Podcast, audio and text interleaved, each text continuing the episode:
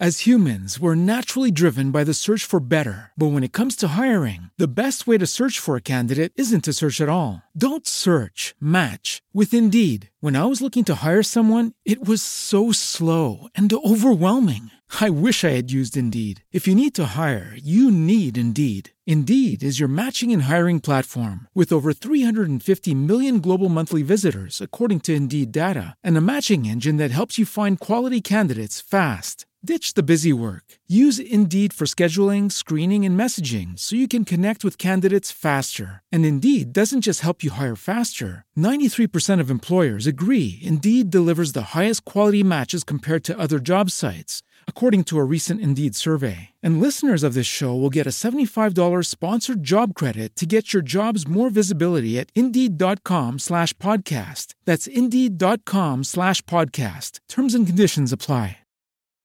Salve, sono Maria Antonietta Firmani, Parallelo 42 Contemporary Art. In questo nuovo progetto di podcast vi proponiamo dialoghi di arte, scienza, filosofia, economia, storia, cinema, architettura, letteratura e molto altro per leggere il contemporaneo attraverso il pensiero dei suoi più autorevoli interpreti. In questo audio il prezioso incontro con Roberto Sessa, produttore cinematografico, e Barbara Mazzolai, scienziata. Allora, anzitutto eh, grazie infinite a Roberto Sessa e a Barbara Mazzolai di aver accettato l'invito. Eh, inizierei con Roberto Sessa. Roberto Sessa, produttore cinematografico, fondatore e amministratore di Picomedia SRL, società di produzione cinematografica, fondatore e amministratore di San Giacomo SRL, società specializzata nell'acquisto di programmi televisivi per il mercato italiano. Dal 96, lunga carriera di successo in cui ha realizzato 66 produzioni TV, 8 industrial drama, eh, 10 produzioni cinematografiche, insomma bei numeri. Eh, tra produzione e distribuzione, come nasce la passione per il lavoro che svolge? Ma io sono, io faccio parte di quella, eh, io mi ricordo che non so, qualcuno mi raccontò, ma a me è piaciuta molto questa, questa definizione, che in realtà ci sono eh, nel, l, nell'iniziare la propria attività ci sono tre categorie. Il 25% delle persone che iniziano la propria attività sono persone che hanno una passione, eh, soprattutto mi, mi, mi, hanno sempre raccontato e detto, soprattutto nella, nel, nel, mondo della scienza, i medici, gli architetti, cioè gente che no, aveva quella passione lì e che se, se l'è coltivata da giovane e poi è riuscito a, a, nell'intento. Il 25% del, del, delle, delle, persone sono buttate in un mondo del lavoro molto legato a un'attività eh, familiare, che sia lo studio legale, il commercialista, l'impresa, eh, la, la, il commercio e poi c'è un 50% di persone che se lo sono inventato per caso, perché sono trovati in circostanze eh, casuali. Ecco, io faccio parte di quel 50%. Mi sono trovato eh, a, così, a, a, nel, negli Stati Uniti appena laureato ehm, e ho incontrato delle persone che ehm, si occupavano in realtà di eh, cercare film e, pro- e, programmi televisivi per, per, per, per l'Italia. Eh, lì sono rimasto per 4-5 anni, poi sono rientrato in Italia e ho cominciato a occuparmi di, attraverso delle conoscenze di amici di produzione e mi sono trovato in uno dei miei lavori più belli del mondo, perché in realtà noi raccontiamo storie e, e cerchiamo di intrattenere la gente in maniera diciamo il più corretta possibile quindi eh, certamente non mi è mai mancato lo spirito imprenditoriale, che è una cosa molto importante da poter eh, affiancare a, questa, a, questa, a, questi incidenti di percorso, quindi non, non, mai, non, ho mai pensato di entrare in grandi strutture, in grandi aziende, ho sempre pensato di cercare di fare le cose per conto mio, con dei soci, e, e così è stato da, da, da, da quando ero trentenne. E, ehm, e, nel corso degli anni questa cosa si è un po' si è sviluppata e abbiamo ingrandito l'azienda, l'abbiamo venduta a dei gruppi stranieri, ce la siamo, siamo, siamo ripartiti, abbiamo rifatto altre cose, ma insomma sempre con, quel, con, quello spirito lì e sempre in questo grande ambito che è un ambito appunto del, del, del racconto di storie, che è una cosa che mi ha sempre molto incuriosito e poi è travolgente, cioè non ti, non, non ti lascia, non, non, ti, non ti molla mai, non c'è non c'è sabato e domenica, è sempre, sempre una, un, qualche cosa che, che, che, si, che, ti, che ti si rovescia addosso con grande piacere, però in realtà. Quindi la passione è arrivata dopo. Sì, la passione è arrivata facendo, non è, non è arrivata, con, con, ripeto, come, come capita a molti, a, a molti, di noi, come, come, succede a molti di noi, come succede a quel 50% certo. che non parte con un'idea fissa, ma che la trova strada facendo nel percorso della vita. E questo Bellissimo. è abbastanza, abbastanza comune, anzi è più comune che non il contrario. Certo. Mi piacerebbe sapere la professoressa come ci è arrivata. Sì. allora, Barbara Mazzolai, eh, dopo laurea con lode in biologia all'Università di Pisa nel 95, collabora con il CNR di Pisa fino al 98, master internazionale in eco management alla Scuola Sant'Anna Superiore Sant'Anna di Pisa nel 98, dottorato di ricerca in ingegneria dei microsistemi all'Università Tor Vergata di Roma nel 2011, oggi direttore associato eh, per la robotica e direttore di laboratorio Biospirit e Soft Robotic dell'Università e del, dell'Istituto Italiano di Tecnologia di Genova. Nel 2015 nominata tra le 25 donne più geniali della robotica da RoboHub, maggiore comunità scientifica internazionale di esperti di robotica. Insomma, un curriculum costruito ad hoc. Quindi dalla biologia al management all'ingegneria dei microsistemi. Come nasce la passione per il lavoro che svolge? Ma in realtà non è stata così lineare, no? A parte il mio curriculum non è lineare perché appunto sono passata da una disciplina all'altra. Eh, ho deciso di, di intraprendere questo, questo, percorso, questa davvero questa passione per la ricerca in realtà all'università, quando poi ho, ho fatto la tesi e lì ho veramente capito che io dovevo fare ricerca. Però se ehm, in qualche modo inserisco tutto il mio percorso sotto un, un, cappello più ampio che è quello dello studio, dell'osservazione della natura, eh, questa invece è, la vera, è il vero motore poi no? che mi ha guidato nei, nei, vari percorsi e questo lo ritrovo fin, do, fin da piccola perché io veramente sono sempre stata appassionata de, del mondo, de, de, degli esseri viventi, della, della natura, dell'ambiente, eh, un po' per, per motivi familiari perché mio padre è un micologo e quindi ci ha sempre portato nel bosco, no? quindi a, a, vedere, a, vedere, gli animali, a osservare la natura, a studiare i funghi, no? quindi c'è, c'è, sicuramente questo imprinting. Eh, però poi io mi ricordo piccola che guardavo le formiche, ero attratta da, da, dalle formiche, da come eh, ero veramente affascinata dal fatto che questi esserini eh, trasportassero poi de, de, de, dei pesi enormi per loro, no? anche rispetto alla loro, alla loro, massa. Poi c'era tutta questa parte anche di scambio di informazioni che poi solo più tardi ho capito a che cosa servisse. E, e quindi l'osservazione della natura che è un po' stato poi il, veramente il motore. E quindi da lì poi in realtà ho portato questo messaggio della natura in tutto quello che ho fatto, ma in realtà pensavo di fare tutt'altro, perché c'è stato un periodo della mia vita che ho deciso di iscrivermi all'Accademia d'Arte perché eh, sono sempre stata anche appassionata di, di pittura, no? di, di, di, arte in generale, sono cresciuta vicino a noi, vicino alla famiglia dei miei genitori, c'era un artista, un grande pittore e io andavo da piccola, andavo nel suo studio, vedevo lui che dipingeva, parlavamo appunto di, pittura, no? di, di, come, eh, diciamo, di come dipingere, delle varie tecniche, ma soprattutto lui non era un tecnico, cioè lui mi tras- in qualche modo mi trasmetteva proprio la passione eh, del, del, pittore, dell'artista, no? di come guarda un, l'artista, come guarda il mondo. E, e, quindi io in realtà ho iniziato a dipingere, facevo, facevo tutt'altro e c'è stato veramente un periodo della mia vita in cui pensavo che questo sarebbe stato mia, il mio percorso. Poi vedevo i miei quadri, vedevo i suoi e dicevo, ma forse si può fare di meglio. Ho detto, magari andiamo a fare qualcos'altro. E, e questo appunto motore della, della natura, appunto l'osservazione della natura, si è tradotto in realtà nello studio della biologia, che penso sia una delle cose più belle che, che si possa studiare è infinita, non, non, si apprende mai, una volta che pensi di aver capito qualcosa in realtà ti rendi conto che non hai capito assolutamente niente, che c'è tanto di nuovo perché è mutevole, ci sono le scoperte che cambiano ovviamente sempre anche certezze che, che, in realtà poi non lo sono più e, e quindi poi l'idea di, di, trasferire questi concetti biologici in qualcosa di artificiale, apparentemente lontano, ma che in realtà ci aiuta proprio alla, a comprendere meglio come, come, funzionano gli esseri viventi. Quindi eh, diciamo se devo trovare un, eh, un, motivo comune, credo che sia proprio questo, cioè la passione in realtà per la natura che poi si è tradotta in, in ricerca, insomma in studio e, e questa poi è la mia vita. Che meraviglia! La, la, conoscenza che non finisce mai, bellissima questa, questa espressione. E, e, lei appartiene al 25% delle famiglie di cui parlava prima Roberto Sessa, perché appunto suo padre era un micologo.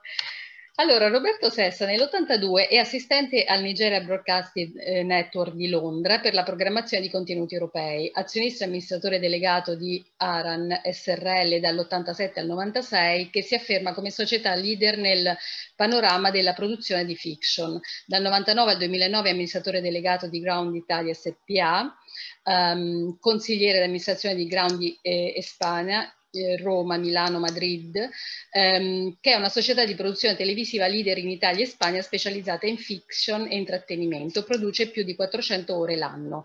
Eh, tra le produzioni tv più note che realizza sono Casavianello, X Factor, Un posto al sole, o, o, sono rimasta scioccata a 2800 episodi di 25 minuti, ehm, tra i film eh, Natale in casa Cupiello del 2020, Gli ultimi, La bambina che non voleva cantare nel 2021, ehm, poi nel nel 2010 fonda Picomedia SRL di produzione cinematografica ed, e realizza 10 film in 10 anni, da Venuto al mondo nel 2011 eh, con Castellito e Penelope Cruz, eh, Loro Chi eh, e poi negli ultimi anni una storia d'amore, La scuola cattolica con Valeria Golino, Riccardo Scamarcio, Jasmine Tringa ed altri, insomma moltissime cose. Um, dopo la seconda guerra mondiale gli americani, consapevoli del potere comunicativo del cinema e dei media in generale, per conquistare il cuore dell'Europa iniziano iniziano a produrre in Italia e gli studios eh, di Cinecittà divennero i più importanti al mondo. La capacità di incidere sull'indirizzo culturale dei media è sempre più evidente eh, nel bene e nel male. Ecco, come nasce l'idea di un film, eh, quanto costa, come si realizza e quale contributo offre alla società il suo lavoro? Ma il, eh, come nasce un film? Eh, un film nasce in vari modi. Eh, nasce perché magari c'è uno spunto letterario che può incuriosire, cioè un libro, un, eh, nasce da, una, da, un'idea che viene portata da uno sceneggiatore. Ehm, diciamo che comunque è un, è un processo di elaborazione relativamente lungo o relativamente breve, eh, nel senso che mh, è, costituito da, fa- da, varie fasi. Eh, e devo dire che la fase di elaborazione, di creazione proprio della storia è forse quella più entusiasmante, nel senso che tu parti proprio da, un, da un'idea, da uno spunto, da un, da, da un qualcuno che ti porta so, adesso ehm, per essere più, più, più, concreti e più chiari relativamente alle, alle, a, diciamo così, alla nostra esperienza, non so, a me qualche tempo fa, appunto rispetto a Casa Cupiello, eh, qualcuno mi ha portato, ero, ero, in realtà ero, ero andato a, a, Torino al Salone del Libro, dove c'era questo panel internazionale sul, sugli adattamenti che eh, oggi sono molto frequenti eh, di libri o di storie o di, diciamo così, di, di, di IPs, quelle che si chiamano IPs, nel, nel, nel, nel mondo della, della, dell'audiovisivo. E c'era questo, ehm, questo produttore che raccontava dell'esperienza della trasformazione delle eh, tragedie di Shakespeare in, fatte dalla BBC in eh, film per la televisione e del grande successo che questa, questa, questa trasformazione aveva avuto, questi trattamenti avevano avuto nel mondo anglosassone. E allora tornando a casa mi dicevo, ma qual è il nostro Shakespeare che potremmo riadattare in, in versione audiovis- audiovisuale, film per la televisione, film per il cinema, comunque... E lì ci è venuto in mente che forse Edoardo De Filippo era il, il, il, il mostro sacro italiano che noi potevamo affiancare a, a, all'esperienza di BBC e, e, effettivamente poteva essere un, un, un bellissimo percorso di, di, di, di lavoro ehm, per far conoscere questo grandissimo artista a un, un, pubblico molto vasto che è il pubblico del, della, della, televisione. E così abbiamo, abbiamo, approcciato la famiglia De Filippo li abbiamo avvicinati, abbiamo raccontato che cosa avevamo, l'intenzione che avevamo e siamo riusciti a prendere un'opzione su tutte le commedie di Edoardo De Filippo e con l'obiettivo oggi di fare insieme alla RAI, a cui abbiamo poi eh, diciamo così, venduto tra virgolette questo, questo progetto per farlo insieme, l'idea di avere un adattamento nel, nel, 2020 c'è stato il Covid e quindi non siamo riusciti, a, siamo riusciti a fare soltanto Natale in casa Capello, che sembrava il grande regalo di Natale perché anche produttivamente era una cosa molto semplice e molto facile, siamo riusciti a realizzarla in pochissimo tempo durante l'estate del 20 e l'abbiamo consegnata al, al, a, a, Natale del 20 come grande regalo che Rai 1 ha fatto al, al, al suo pubblico. Ma da, da, da, quell'esperienza in poi, che è stata un'esperienza molto positiva dal punto di vista dell'ascolto e anche, diciamo così, dell'attenzione dei media, adesso noi ogni anno, o perlomeno partendo da quest'anno, facciamo lo stesso appuntamento con due eh, adattamenti di commedie eh, all'anno. Stiamo, abbiamo appena realizzato Non ti pago, stiamo realizzando sabato, domenica e lunedì, eh, con l'idea di arrivare sempre a Natale, sempre per offrire questo, questo, questo, questo regalo al pubblico. Ecco, questa idea di, di, di, di, mettere insieme eh, un, grande maestro, trovare il regista, convincere la famiglia, eh, adattare il testo, trovare la, la, gli attori, è, è, è, è, quella grande, quella, quella è una grandissima soddisfazione soprattutto poi se il risultato è un risultato eh, positivo. Io penso che noi abbiamo una grande responsabilità perché comunque parliamo, abbiamo un mezzo, un megafono enorme che è la televisione, che entra nelle case di tutti, e lì dobbiamo stare molto attenti, nel senso che eh, io ho sempre pensato che il nostro è un mestiere di intrattenimento, quindi non ho mai, mai, mai immaginato nessun altro eh, secondo o terzo fine che magari no, pedagogico piuttosto che mi, mi, è cosa che proprio è, è lontanissimo dalla mia, dalla mia, cultura. Io penso che noi dobbiamo intrattenere. Mi piace l'idea di pensare di intrattenere con storie che siano storie vere o verosimili. Questo è sempre stato un qualche cosa che mi ha molto, eh, come dire, è un filo conduttore che mi ha molto eh, aiutato nel, nel, nel, nel, scegliere le storie, nel scegliere i protagonisti di queste storie. Um, As humans, we're naturally driven by the search for better. But when it comes to hiring, the best way to search for a candidate isn't to search at all. Don't search, match with Indeed. When I was looking to hire someone, it was so slow and overwhelming. I wish I had used Indeed. If you need to hire, you need Indeed. Indeed is your matching and hiring platform with over 350 million global monthly visitors, according to Indeed data, and a matching engine that helps you find quality candidates fast. Ditch the busy work. Use Indeed for scheduling, screening, and messaging so you can connect with candidates faster. And Indeed doesn't just help you hire faster. 93% of employers agree Indeed delivers the highest quality matches compared to other job sites, according to a recent Indeed survey. And listeners of this show will get a $75 sponsored job credit to get your jobs more visibility at Indeed.com slash podcast. That's Indeed.com slash podcast. Terms and conditions apply. With lucky landslots, you can get lucky just about anywhere. Dearly beloved, we are gathered here today to. Has anyone seen the bride and groom?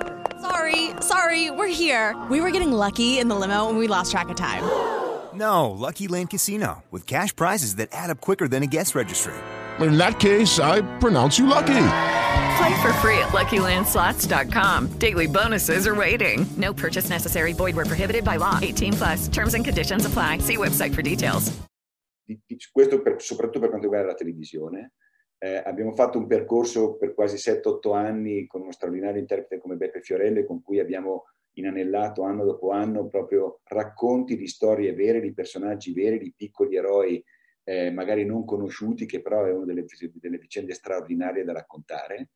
Eh, abbiamo continuato anche nel, nel, attraverso la, la, il racconto cinematografico a ehm, quel, quel, quel, tipo di percorso. Mm, lei ha accennato la, la, la, scuola cattolica, che è l'ultimo grande lavoro che abbiamo fatto e che stiamo, siamo in attesa di vedere se ci saranno delle possibilità di, di, di, partecipare a qualche festival perché quello è stato un percorso, secondo me, cioè un film veramente molto importante che abbiamo realizzato su un mondo che forse non era tanto conosciuto, su una storia che non era tanto conosciuta, ma che ha avuto un impatto gigantesco sulla, sulla formazione del, del, del, e, e, e, sul, e, sull'importanza del, ruolo diciamo così, no? del, conflitto della, delle ragazze degli anni 70 in quel mondo del, del Circeo, di, quel, di, di, quel, quel, di quei dramma che, di cui se ne è parlato tanto, che però probabilmente oggi i ragazzi giovani, ventenni, conoscono poco. Ecco, quello è un qualche cosa che secondo me, ah, quando parlo di responsabilità, abbiamo una responsabilità di poter raccontare anche, di dover raccontare anche delle storie all'interno di contesti che vanno assolutamente tenuti all'interno di una, di una come dire, di un confine di, ripeto, di intrattenimento e di eh, conoscenza. E poi c'è il, il, terzo grande filone, secondo me, della cosa che è, lo, che è invece la, la, la commedia e, e, e cercare di, di, riportare magari anche, eh, per esempio, una cosa che noi facciamo spesso e volentieri perché la riteniamo un, un bel modo è se troviamo che ci sono delle storie raccontate bene eh, parlo di commedie, nel, in giro per il mondo, eh, fare dei remake di queste storie affidandoli a registi italiani, interpreti italiani, eccetera, è un, un, un, grande godimento perché c'è stata una bellissima, brillante idea che si può assolutamente riprodurre. Per esempio adesso stiamo facendo il remake di un film francese di vent'anni fa che si chiamava Tanguy, che è un film di una qualità incredibile perché è la storia di un ragazzo di 35 anni che non se ne vuole andare di casa e i genitori non vedono l'ora che lui se ne vada fuori dalle palle. E lui invece fa di tutto per rimanere in casa. Diego Abatantuono e Rafino Chiaro sono i due genitori, eh, eh, fa morire da ridere ogni volta che vedo un, un giornaliero perché, ed è una storia di vent'anni fa, francese, di, di un'attualità eh, impressionante. Ecco, questi sono un po' diciamo, dei, dei filoni più, leggeri e meno leggeri che però portano a, hanno sempre come filo conduttore, secondo me, la, la, il racconto di storie ehm, di, di, di, piccole o grandi, ma che hanno la possibilità di poter riconoscersi da parte del pubblico no? in, questo, in questo racconto, sia che sia cinematografico, sia che sia televisivo. Certo, e comunque anche l'intrattenimento determina poi la cultura, il clima culturale. Penso di sì, io penso di sì, eh. cioè, intrattenere la gente è una cosa bellissima, poterlo fare sì. e, e, e, avere dei risultati che poi sono risultati anche di ascolto, perché ti seguono o di, o di successo al, al, al, box office, ecco, questo ha, ha una sua, è, una, è un qualche cosa che dà una grande soddisfazione. Certo. Barbara Mazzolai, dal 99 al 2009 ricercatrice presso eh, il centro di ricerca microingegneria dell'Istituto di Biorobotica, eh, ora Istituto di Biorobotica della Scuola Superiore Sant'Anna. Nel 2009 approda all'Istituto Italiano di Tecnologia come team leader eh, nel centro di microbiorobotica eh, e diri che dirige dal 2011 al 2021. Deputy Director dal 2012 al 2017 supervisore eh, dell'organizzazione della rete dei centri dell'Istituto Italiano di Tecnologia di Genova. Nel 2012 coordina il progetto europeo Plantoide, il primo robot pianta al mondo capace di riprodurre il comportamento delle radici. Oggi è a capo del progetto eh, Greubot ehm, per la creazione di robot in grado di arrampicarsi e adattarsi all'ambiente circostante, come fanno le piante rampicanti, e del progetto iSide che mira a creare robot ispirati ai semi delle piante per il monitoraggio dell'aria e del suolo. In una precedente intervista di Aspro, Uh, ci racconta che uh, l'imprevedibile biochimica degli umani non appartiene ai robot, io lo spero. e, quindi parlando di film, come dicevamo prima, e, e ricordo l'inquietante storia, insomma, un po' di Matrix, dove tecnologia e, e, e umano sembrano ormai indissolubili. Come nasce il progetto Plantoide, con quali prospettive di applicazione e quale contributo offre alla società e al suo lavoro?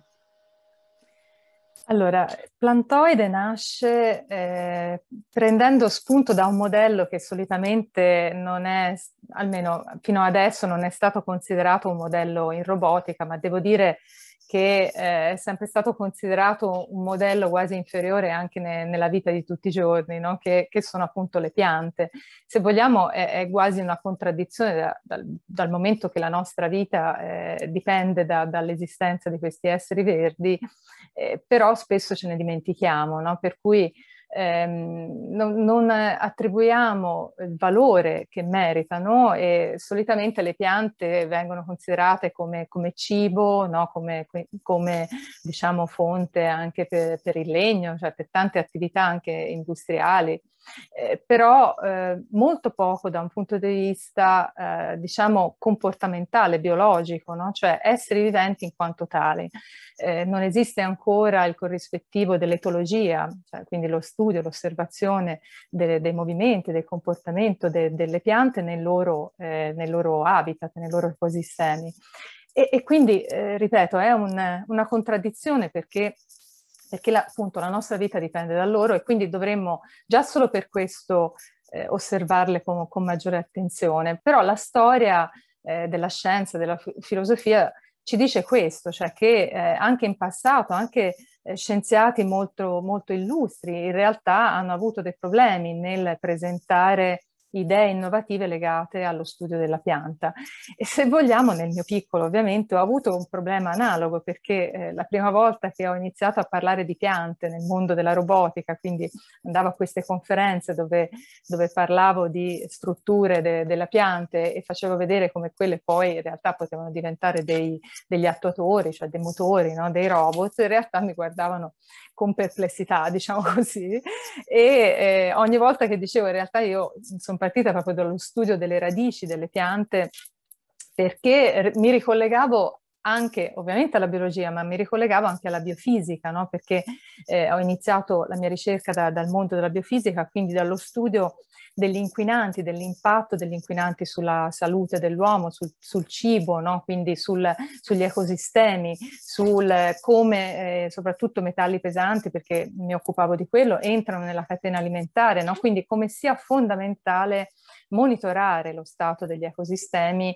eh, preservare eh, il benessere degli ecosistemi perché questo significa immediatamente migliorare la nostra qualità della vita, la nostra salute.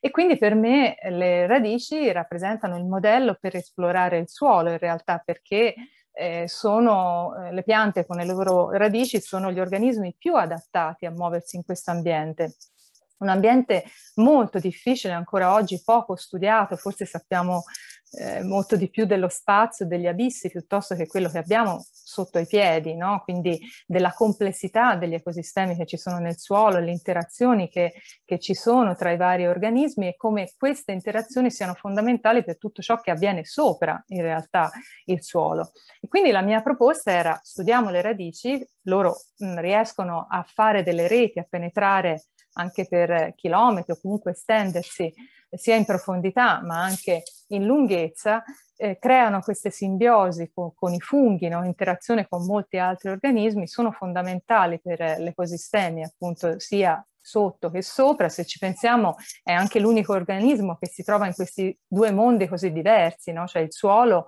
e eh, la parte aerea. E quindi proponevo le radici, proponevo le radici per fare, per fare un robot e appunto c'è stata delle perplessità fino a che sono riuscita a ottenere dei fondi della Commissione europea e questo forse ha fatto un po' il cambiamento, cioè ero stata valutata, eh, c'è chi ha creduto in questa idea, avevo dei finanziamenti e da lì devo dire che c'è stata la svolta.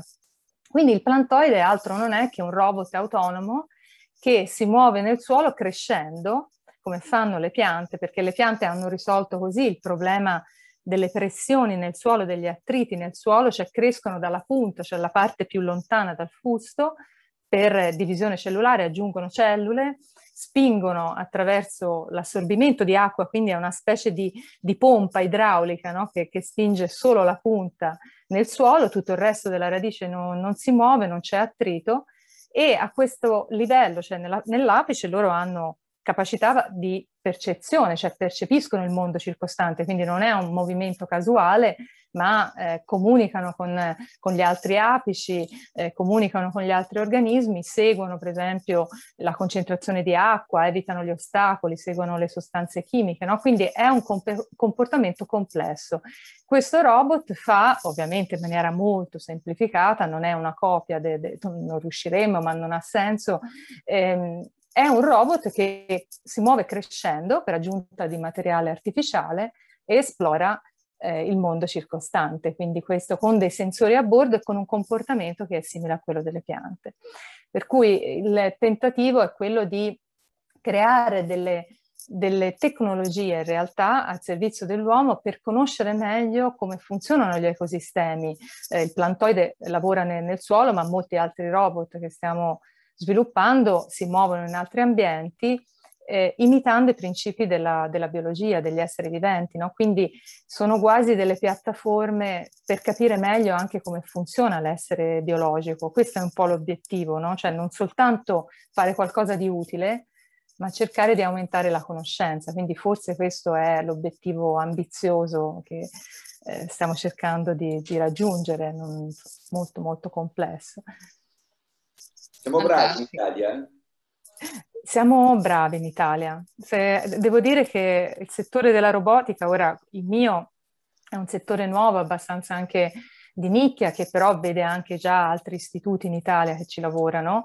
Nel mondo eh, c'è un'esplosione di istituti che stanno lavorando sulla robotica bioispirata, però noi siamo molto bravi nella robotica in genere, nella meccanica, ci sono aziende che producono e sono leader mondiali nel, nel, settore, ci sono istituti di ricerca che lavorano nella robotica da, da, da, da quella marina a quella eh, spaziale a quella industriale, mh, all'assistenza medica, eh, quindi la chirurgia, per cui è un, veramente un mondo, mondo particolare che però parte da, da, delle conoscenze solide italiane, che è quella proprio della meccatronica, della meccanica, no? quindi c'è un, un, passato, un trascorso che poi è anche realtà attuale, però molto solido.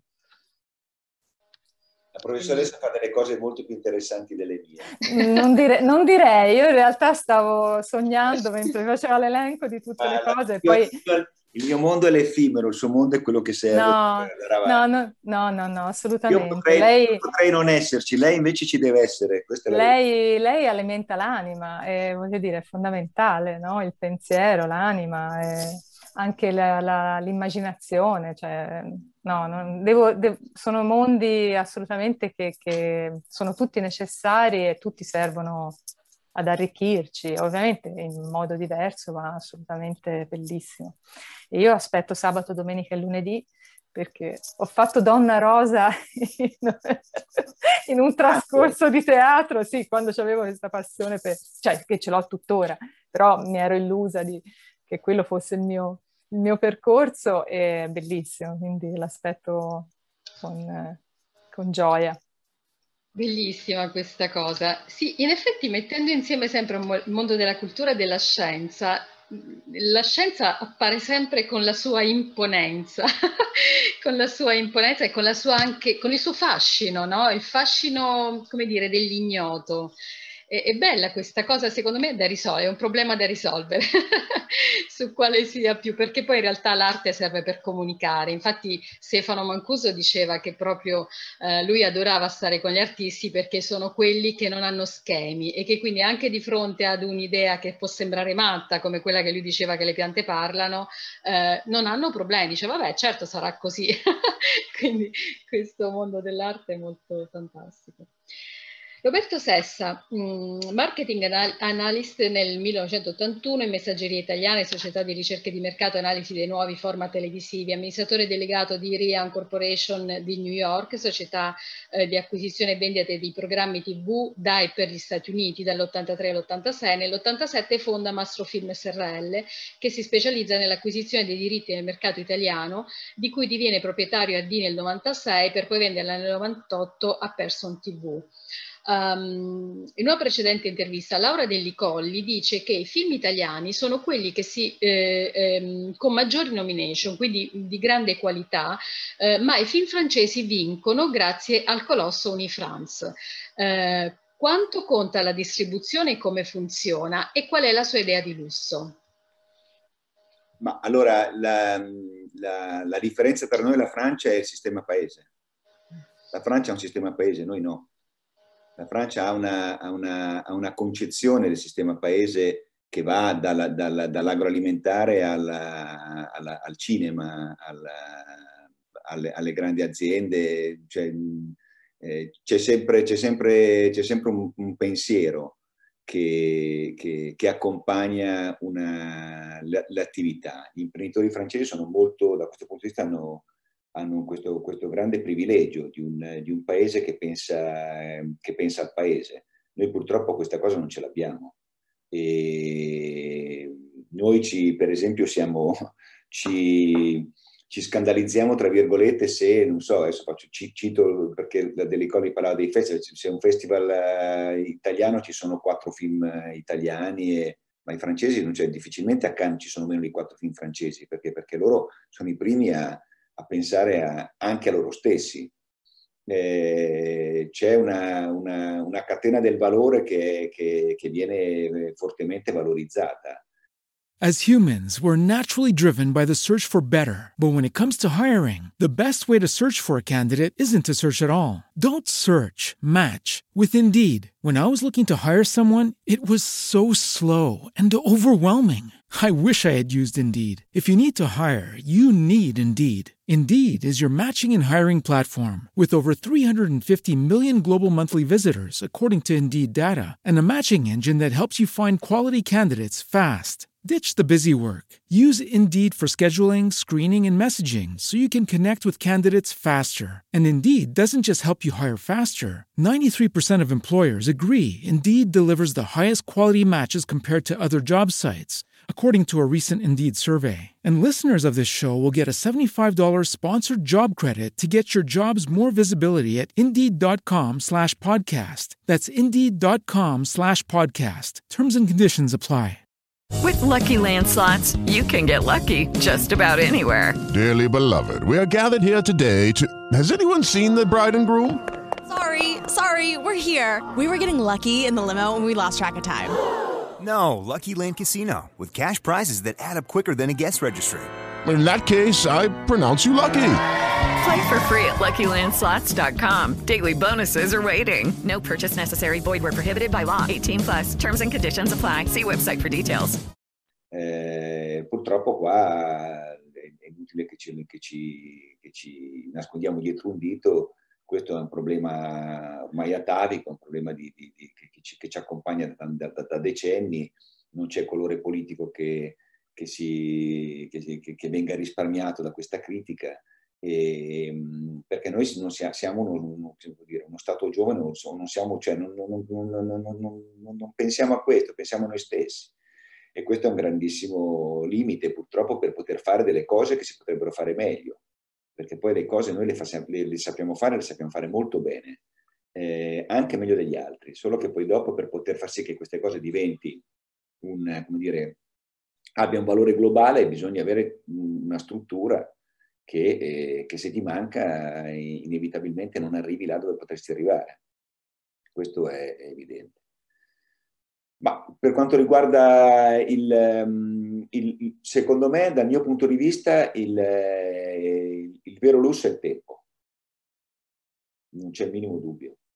Eh, e parlo da, da appassionato del proprio, del proprio, lavoro, per cui in realtà non, non, non è che faccio fatica a lavorare. Il mio lavoro mi piace moltissimo, e, però è chiaro che eh, mi piacerebbe avere qualche, qualche altre 20 ore in più durante la giornata o qualche settimana in più durante l'anno per poter poi fare delle cose che ormai eh, con, con, con, più, con più, fatica faccio, che sono viaggiare, cioè avere il tempo libero.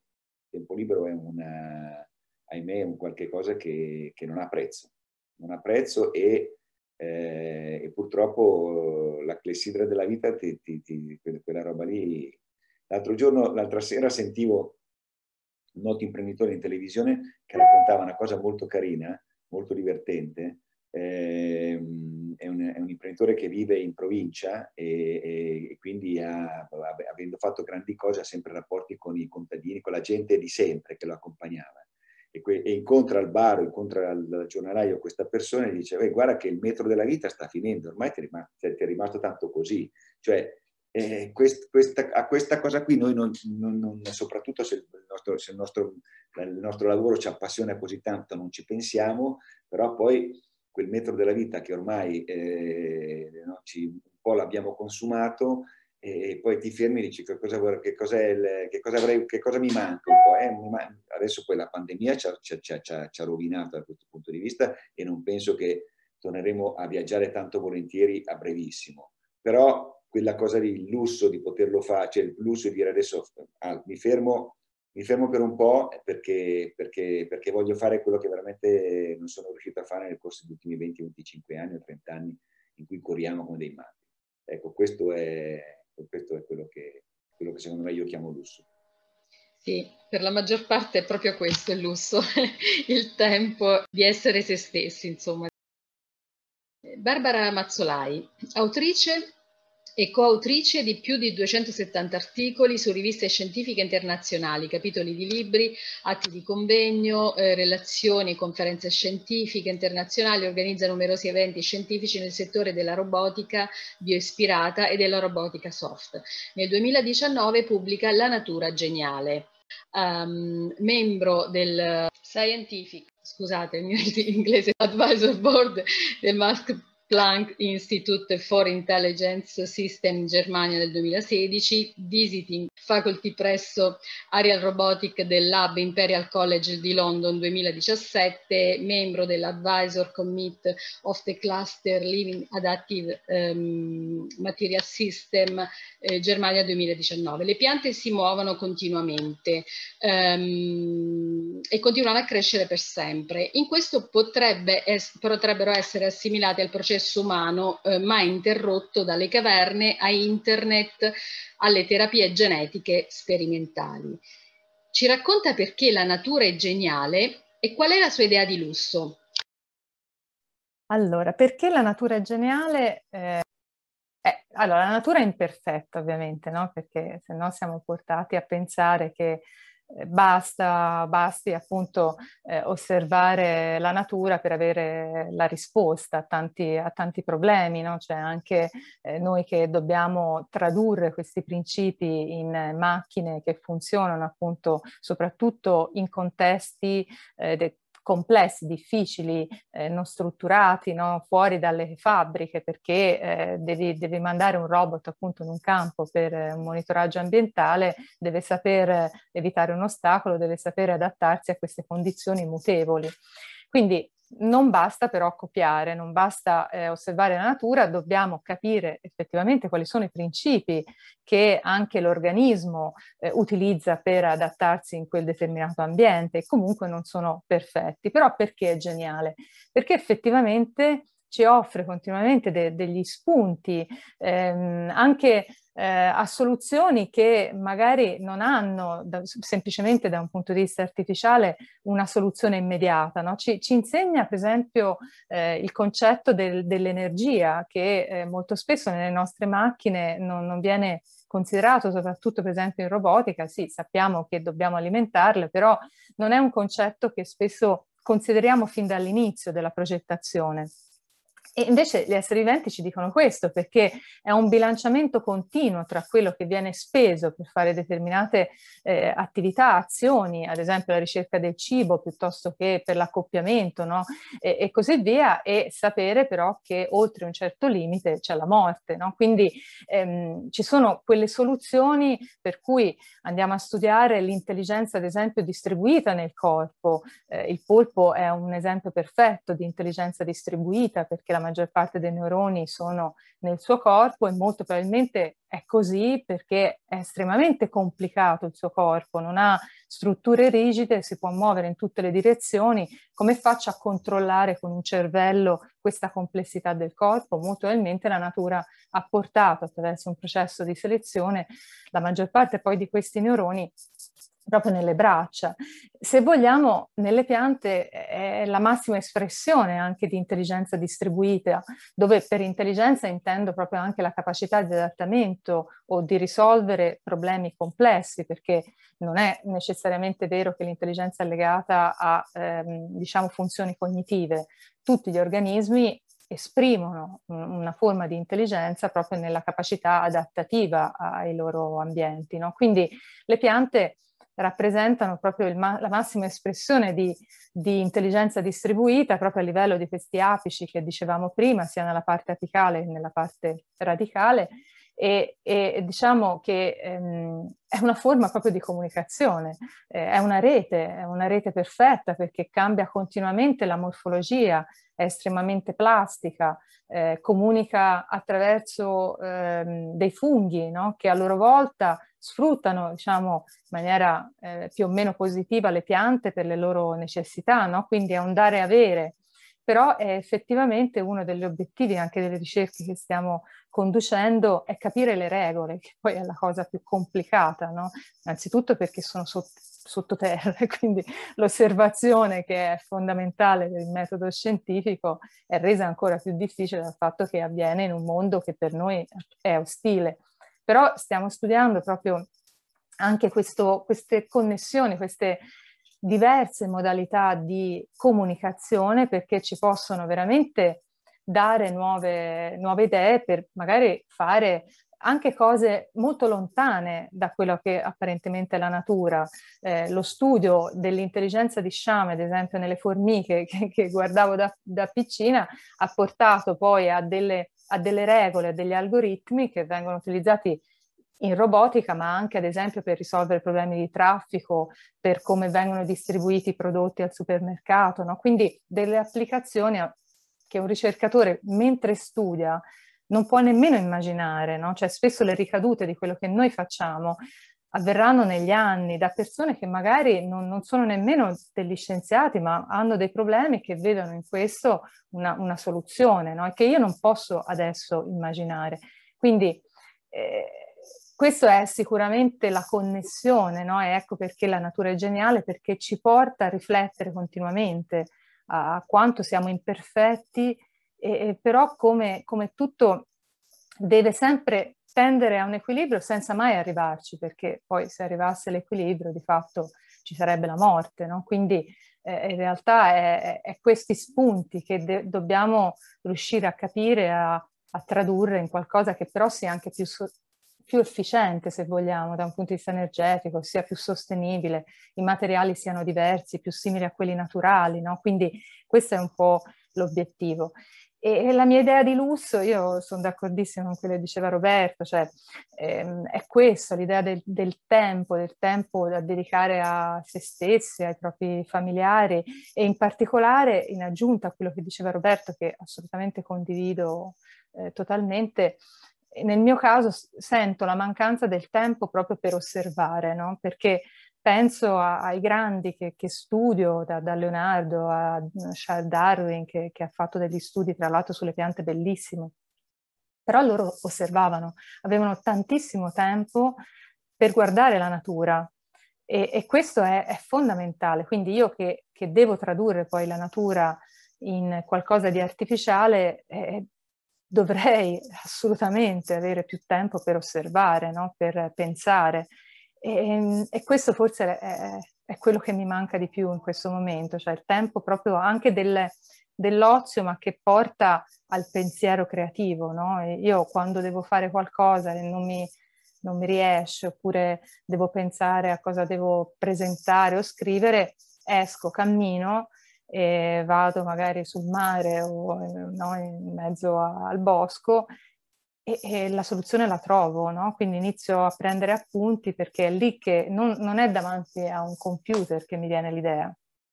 E quindi il lusso di, eh, di avere tempo per, per pensare, per eh, interagire con, con, con gli esseri viventi, siano umani o di altra natura. Ecco, questo mi, mi piacerebbe. In questo momento riesco a farlo ben poco, devo dire. Bellissimo. Eh, due concetti bellissimi, l'equilibrio instabile e l'ozio creativo di cui parlava De Masi in un precedente incontro. Dire, belli questi. Eh, l'ozio creativo è, è c'è, la, c'è, un po' una, una, un ritorno al, al, dire, al, al, pensiero che effettivamente l'ozio non è necessariamente un, un un aspetto negativo del, del, comportamento, ma può anche essere un aspetto assolutamente eh, creativo e positivo. Per me l'ozio è, cioè io il, un, la trovo un, momento di grande, molto utile, molto utile, assolutamente molto utile. Se, se come dire, diciamo, veicolato, che non so se poi sia lo, se, se l'ozio può, possa essere veicolato dal punto di vista proprio della sua però l'ozio veicolato molto utile. Sono d'accordo. Il tempo eh, eh, sì, per noi, sì. Eh, Roberto Sessa, fondatore dal 96 di APT, Associazione Produttori Televisivi, che è eh, principale, la principale controparte istituzionale dei broadcaster, di cui è direttore generale dal 2000 al 2006 e membro del consiglio direttivo fino al 2015. Eh, vicepresidente eh, CEPI, European Coordination Independent Producer, responsabile per il coordinamento della legislazione TV italiana ed europea um, nella, mh, nella, società tecnologica, eh, quindi specie quella che stiamo vivendo, insomma rinchiusa dalla pandemia, eh, i media sono la ribalta della discussione pubblica per la loro influenza no? sul pensiero. Karl Poppe diceva che eh, eh, per quanto riguarda la TV, semplicemente non ci sono abbastanza professionalità per realizzare 24 ore al giorno di programmi di qualità e dunque si aggiungono spezie come sesso e violenza per tenere il pubblico incollato agli schermi. Il cinema invece quasi sempre ha il pregio di far riflettere, insomma c'è un po' questa dualità tra TV e, e cinema. Quali sostanziali differenze tra produzione TV e produzione cinematografica e qual è per lei un quesito urgente che la società non esprime? La differenza tra il cinema e la televisione, diciamo la grande differenza, poi adesso un po' l'audiovisivo si è un po' si è articolato in maniera diversa, ma diciamo che la grande differenza è che ehm, la televisione tu ti, ti sedi, hai un telecomando e non, devi, non esci di casa, non paghi un biglietto, non scegli, eh, e sei, diciamo, tecnicamente un po' più passivo. La verità vera è che invece per il, il, il consumatore televisivo sceglie, sceglie come, perché il telecomando è, un, è uno strumento micidiale, micidiale. Mm, eh, addirittura oggi eh, quei nuovi eh, attori del mondo dell'audiovisivo che sono entrati di recente, parlo di quelle che si chiamano OTT, cioè delle, dei, dei, dei, Netflix, degli Amazon, di questi, di questi soggetti, che eh, hanno, a differenza della televisione generalista, eh, il, dire, la, la, la, la, loro l'interazione col, col, col, pubblico è legata a un abbonamento. Eh, questi lavorano con eh, degli algoritmi, giusto appunto e che sono eh, delle, dei, dei, meccanismi tremendi, cioè nel senso che loro sanno benissimo che eh, affidano l'algoritmo, la, la, la, la, meccanica e la costruzione del, del, anche proprio della, della narrativa. Eh, loro sanno perfettamente che eh, de, ci sono dei momenti in cui devono fare delle cose perché altrimenti il pubblico li molla e quindi tutta la, e anche la nostra eh, diciamo così, il, il, la, la, il, rapporto che abbiamo con loro, proprio nella, nella costruzione dell'Istituto Ministeriale Superiore, stiamo, stiamo lavorando con loro su una serie nuova che sarà un original italiano che andrà su Netflix, eh, credo l'anno prossimo, e, e appunto la, l'interazione tra il nostro gruppo creativo e il loro gruppo creativo ehm, è proprio sul fatto che loro ogni tanto ci dicono guardate che il nostro algoritmo ci dice che dobbiamo fare questa cosa in questo momento. Quindi in realtà diciamo, mentre una volta si pensava che la televisione generalista fosse sei seduto comodamente sul divano e ti viene dato tutto quello che ti viene dato, non è affatto più vero, ma non lo è mai stato. Io ho sempre pensato che il, il pubblico eh, di casa eh, avesse l'opportunità col telecomando di, di decidere e di scegliere e in, anche in maniera drammatica, nel senso che ti può tagliare fuori in maniera eh, importante.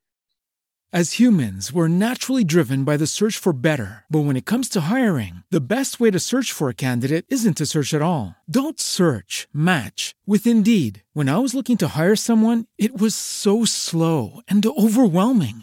I wish I had used Indeed. If you need to hire, you need Indeed. Indeed is your matching and hiring platform with over 350 million global monthly visitors, according to Indeed data, and a matching engine that helps you find quality candidates fast. Ditch the busy work. Use Indeed for scheduling, screening, and messaging so you can connect with candidates faster. And Indeed doesn't just help you hire faster. 93% of employers agree Indeed delivers the highest quality matches compared to other job sites, according to a recent Indeed survey. And listeners of this show will get a $75 sponsored job credit to get your jobs more visibility at Indeed.com slash podcast. That's Indeed.com slash podcast. Terms and conditions apply. Lucky Land Casino asking people what's the weirdest place you've gotten lucky? Lucky? In line at the deli, I guess? Aha, in my dentist's office. More than once, actually. Do I have to say? Yes, you do. In the car before my kids' PTA meeting. Really? Yes. Excuse me, what's the weirdest place you've gotten lucky? I never win and tell. Well, there you have it. You can get lucky anywhere playing at LuckyLandSlots.com. Play for free right now. Are you feeling lucky? No purchase necessary. Void where prohibited by law. 18 plus. Terms and conditions apply. See website for details. Ho sempre però pensato, e questo lo, lo, lo, secondo me è sempre stato un grande eh, insegnamento, che la quantità è qualità, cioè tu fai 100 cose e da queste 100 cose probabilmente ne vengono fuori 5 o 6 eccezionali. Eh, se tu fai 1000 cose, queste diventano 50. Se tu ne fai 10, diventa una, se ti va bene. Per cui è nella quantità che noi troveremo la qualità, nella possibilità di poter differenziare, diversificare e, eh, e, e perché? Perché nella quantità si crea una quantità di registi, una quantità di sceneggiatori, una quantità di attori, cioè si moltiplica la platea, non soltanto davanti alla macchina da presa, ma anche dietro la macchina da presa. Per cui questo secondo me è, è, è molto importante. La domanda al cinema invece è più facile perché al cinema uno, come dire, sceglie, cioè prima di uscire di casa sa già che cosa va a vedere e quindi non, eh, diciamo, è, una, è un'interlocuzione molto, molto diversa e purtroppo che in questo momento sta andando in crisi o è in crisi proprio perché c'è una tale offerta di, di contenuto in casa che puoi scegliere a pagamento, non a pagamento, eh, per generi, per... Eh, te lo vedi tutti insieme, te lo vedi una volta a settimana, cioè ormai siamo di fronte a una tale eh, differenziazione di, di, di, di offerta che, che, la sala, ahimè, fa, fa, fa una grande fatica e, e, e, effettivamente purtroppo ci troviamo di fronte a alcune crisi. Tra l'altro poi il 2020 col, col, col Covid ha massacrato un'intera filiera e adesso stiamo riprendendo, stiamo ricominciando, diciamo che con dopo l'estate ci auguriamo delle riaperture più solide, non dal punto di vista, tanto dal punto di vista anche della, della, dell'offerta, perché mh, oggi al cinema c'è, c'è, poco niente da vedere, per cui la gente in sala non ci va e in più non ci va perché ha un po' paura e in più non ci va perché il, il, comunque hai dei posti di, la, la, la limitazione del, del, del contenimento, delle, delle, delle, delle distanze, per cui è tutto molto molto complicato e, e sono state fatte dei, cioè la filiera ne ha subito, ha subito dei danni veramente importanti. A vantaggio di chi invece il contenuto lo, lo, lo, lo, produceva per, eh, per, chi stava in casa e lì, invece lì è esploso. Infatti da un certo punto di vista noi siamo stati fortunati perché malgrado un primo trimestre del 2020 in cui c'eravamo tutti a casa, tutti fermi perché c'era un lockdown generalizzato, ma da quando sono state le riaperture diciamo di maggio e di giugno noi abbiamo avuto la fortuna di, di, di, di poter lavorare, di riprendere a lavorare e, e non ci siamo praticamente mai, mai, fermati. La domanda che cos'è la... Ma secondo me la risposta è dobbiamo fermarci, dobbiamo, dobbiamo rallentare dobbiamo rallentare la corsa. Non dico fermi, dobbiamo rallentare la corsa in tutti i sensi. Ecco, da questo punto di vista si può fare, come si può fare, quando si può fare.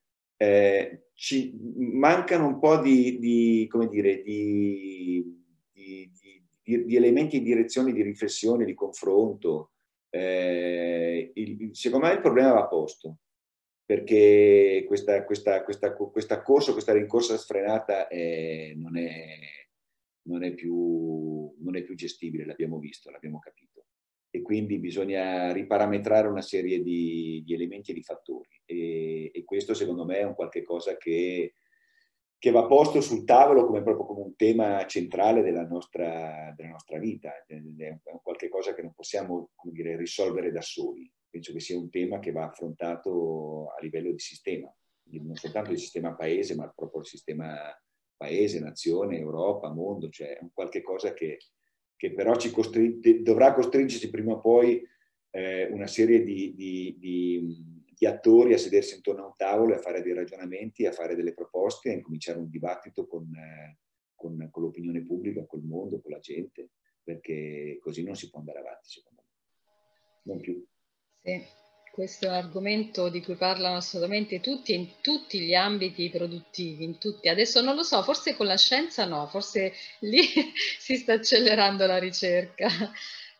Barbara Mazzolai, eh, molti premi internazionali, eh, medaglia del Senato della Repubblica Italiana per l'attività scientifica biomimetica e biorobotica nel 2013, premio Mar eh, Marisa Bellisario eh, Germoglio d'Oro nel 2010 per il progetto eh, Dustbot, International Hour We Woman eh, for Expo 2015, premio Fondazione Carla Fendi 2019 per il progetto Plantoide, vince l'European Research Council um, Consolidator Grant 2020 con il progetto iWood che mira a studiare la comunicazione tra piante eh, mediata dai funghi uh, World Wide Web per la realizzazione di un nuovo paradigma di reti robot comp a comportamento collettivo. Eh, lo scienziato Stefano Mancuso in, un in una precedente intervista dice che mh, mm, è dimostrato che le organizzazioni diffuse sono incredibilmente più creative perché hanno maggiore disponibilità e migliore mh, mm, approvvigionamento di dati e quindi dovremo prendere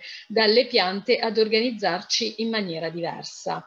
Uh, ci racconta il progetto World Wide Web e mh, cosa è, sarà possibile a suo avviso applicare il sistema rete delle piante alle organizzazioni sociali umane e qual è per lei un quesito urgente che la società non esprime? Sì, allora, il progetto iWood è quello a cui, che, a cui facevo riferimento prima, cioè questo, questa simbiosi, lo studio appunto di queste simbiosi che sono comparse sulla Terra da, da, da subito, da quando appunto le, le, piante hanno colonizzato la terra e che eh, hanno stabilito queste simbiosi con i funghi, anche, anche loro presenti appunto sulla, sulla terraferma. E, e ovviamente è, è, interessante perché ovviamente sappiamo che c'è questa simbiosi, eh, i funghi eh, sono eterotrofi, cioè cosa vuol dire che non riescono a produrre la sostanza organica eh, partendo appunto dalla sostanza inorganica come invece fanno le piante, quindi hanno bisogno di zuccheri che vengono forni, forniti da, dalle piante. Le piante a loro volta hanno bisogno di fosforo, azoto, di molti altri eh, nutrienti e i funghi servono proprio a questi perché sono più piccoli, vanno nel suolo, cercano il fosforo e lo portano alla pianta. E cos'è che è interessante? Questo si sapeva, diciamo, che c'erano queste simbiosi, però adesso sappiamo che la quasi totalità in realtà delle piante formano queste simbiosi Studi recenti hanno anche dimostrato che queste simbiosi si eh, attivano molto di più nei, ehm, in tutti gli ecosistemi, ma, ma, sono particolarmente importanti per fissare il carbonio, e questa è una cosa molto recente, cioè aiutano quindi a fissare il carbonio e in qualche modo hanno un ruolo fondamentale anche per ridurre quindi l'innalzamento della temperatura a livello globale, no? Quindi ancora di più dovrebbero essere preservate e studiate e soprattutto sono particolarmente funzionali nel fissare eh, carbonio queste reti, queste simbiosi che si formano nelle zone temperate eh, fredde. E ecco, detto questo, eh, che cosa può fare, diciamo, la robotica e cosa può fare l'intelligenza artificiale? In realtà l'obiettivo è quello di andare a capire proprio quali sono anche le, le, regole di attivazione di queste simbiosi, cioè quando il fungo per esempio viene accettato dalla pianta, quali sono le dinamiche che si stabiliscono, perché questo ci aiuta innanzitutto a capire meglio come funziona un fungo e una pianta, no? che quindi sono domande di base eh, proprio sul funzionamento di questi organismi che, come dicevo prima, sono fondamentali per il benessere degli ecosistemi in primis quello che avviene nel suolo, ma tutto ciò che avviene sopra il suolo dipende poi da queste strette relazioni. No? Quindi eh, la bontà del suolo, dall'humus, dalla fertilità, dipende proprio dall'interazione di questi organismi, non solo funghi e piante, ma molti altri microorganismi ai quali attribuiamo poco valore perché non li vediamo fondamentalmente, no? quindi pensiamo che siano del tutto inutili e invece hanno un ruolo fondamentale. Quindi studiamo proprio queste regole, abbiamo iniziato adesso, come dicevo prima, probabilità di insuccesso sono elevatissime perché è estremamente complicato andare a vedere come questi organismi comunicano e soprattutto quali sono le regole eh, alla base di questa accettazione, di, questa, no, di questo mutuo soccorso, lo potremmo, potremmo chiamare così. E, però ci servono perché ripeto, prima di tutto per proteggere gli ecosistemi, quindi i nostri robot dovranno, è una, una versione evoluta del plantoide, dovranno muoversi nel suolo, ma questa volta dovranno anche agire nel suolo, cioè rilasciare ad esempio delle spore eh, di funghi per facilitare l'insorgenza di queste ife dei, dei, funghi che sono fondamentali, appunto il micelio che si forma e, e, che è la parte che noi non vediamo, perché noi vediamo il frutto del fungo, ma in realtà poi c'è tutto il mondo sotterraneo di queste piccole ife no? Che, che, si muovono ovunque nel, nel terreno. E quindi il robot diventerà, eh, come appunto dicevo prima, cioè per noi il robot è uno strumento di conoscenza, ma che può agire cioè, rispetto a un computer, rispetto alla sola intelligenza artificiale che viene utilizzata, come diceva Roberto, anche per in qualche modo guidare nostri, i nostri, no, le nostre decisioni, le nostre preferenze e così via, eh, in realtà il robot ha una fisicità, agisce nello stesso ambiente anche dell'organismo che andiamo a studiare, no? quindi può agire non solo nel monitorare, ma anche nel rilasciare, nel bonificare, no? cioè nel, nel, fare delle azioni. Questo poi è l'obiettivo anche del robot, la differenza rispetto anche alla sola intelligenza artificiale. L'idea poi è di unire questa intelligenza artificiale che viene dallo studio dei funghi e delle, delle piante all'interno di un robot che deve essere più adattato a muoversi nell'ambiente. Quindi qual è la questione per me inespressa. In realtà riguarda, perché forse sono anche un po' noiosa e monotematica, cioè riguarda sempre questo discorso dell'ambiente, cioè adesso se ne parla molto di più, si parla di cambiamenti climatici, cosa che fino a qualche anno fa addirittura molti negavano ancora, eh, si parla appunto di sostenibilità, di biodiversità, però a mio avviso che va benissimo, perché ripeto, rispetto a qualche anno fa non c'era questa attenzione, e come dice Roberto, do- è cambiato qualcosa, cioè anche la stessa insorgenza di questa eh, grande eh, pandemia è legata a come noi abbiamo alterato eh, gli ecosistemi eh, naturali, no? Questa, questo co- contatto sempre più stretto tra noi e animali che invece non, non, dovrebbero essere a contatto con noi, quindi abbiamo alterato veramente eh, gli ecosistemi, questo è un dato, è un dato di fatto. Però se ne parla tanto, quindi va bene, ma ci, de- ci, devono essere poi delle azioni, delle azioni concrete. Cioè adesso che abbiamo capito, ehm, i grandi del mondo si trovano a discuterne, è importante che ci sia poi un piano fattivo, che cosa pote- possiamo fare, che non sia magari no, la, la, macchina elettrica, no? perché non, non, non, credo che siano queste le, le soluzioni, soprattutto i problemi dovrebbero essere visti nella loro globalità no? Quindi non andare a vedere un, uno spaccato del problema, ma andare dall'inizio alla fine, no? Quindi se proponiamo delle soluzioni alternative anche da un punto di vista tecnologico, di produzione di energia, andiamo a vedere tutto.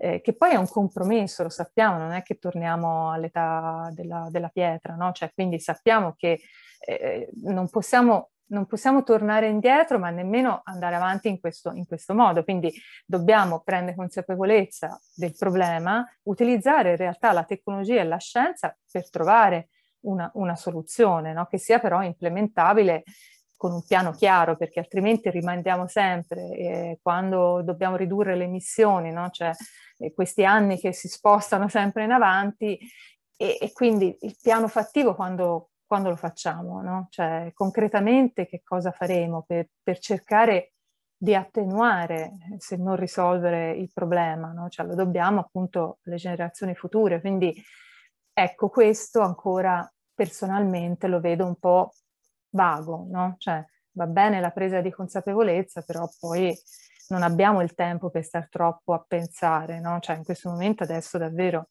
dobbiamo agire agire sapendo però che cosa, cioè sapere, agire avendo conoscenza, perché altrimenti il rischio è di alterare ulteriormente gli ecosistemi, no? cioè di fare dei danni nel danno perché non abbiamo idea di come funziona appunto una pianta con un, un altro organismo, di come funziona un animale, la complessità della biodiversità.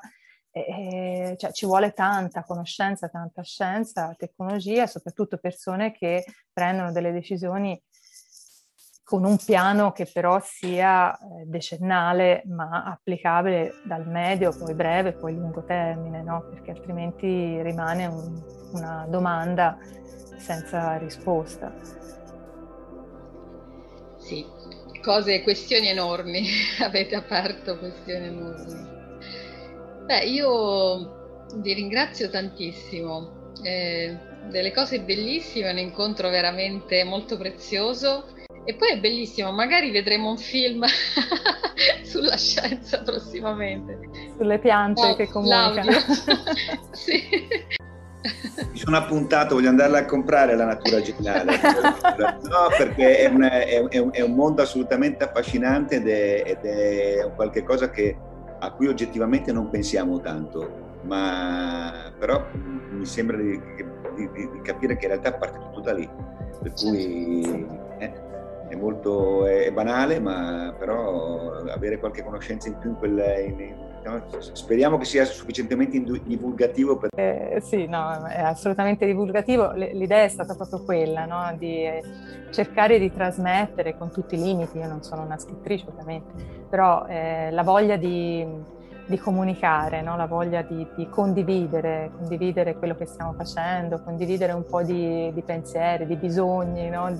di, di, azioni future. E, e, quindi è nato da una necessità e poi c'è stato un incontro fortuito con Longanesi, non so, a volte pensieri no? a proposito di comunicazione perché...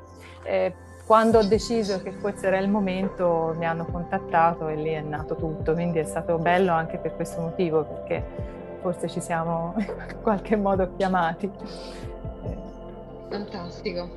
Allora vi ringrazio tantissimo, spero di avere il piacere di rincontrarvi magari in un'altra occasione per altre cose. Magari, magari, grazie, grazie davvero, grazie mille. Grazie, grazie. bocca al lupo per presto, grazie. grazie. È stato un piacere. Grazie, grazie. grazie. A presto, salve.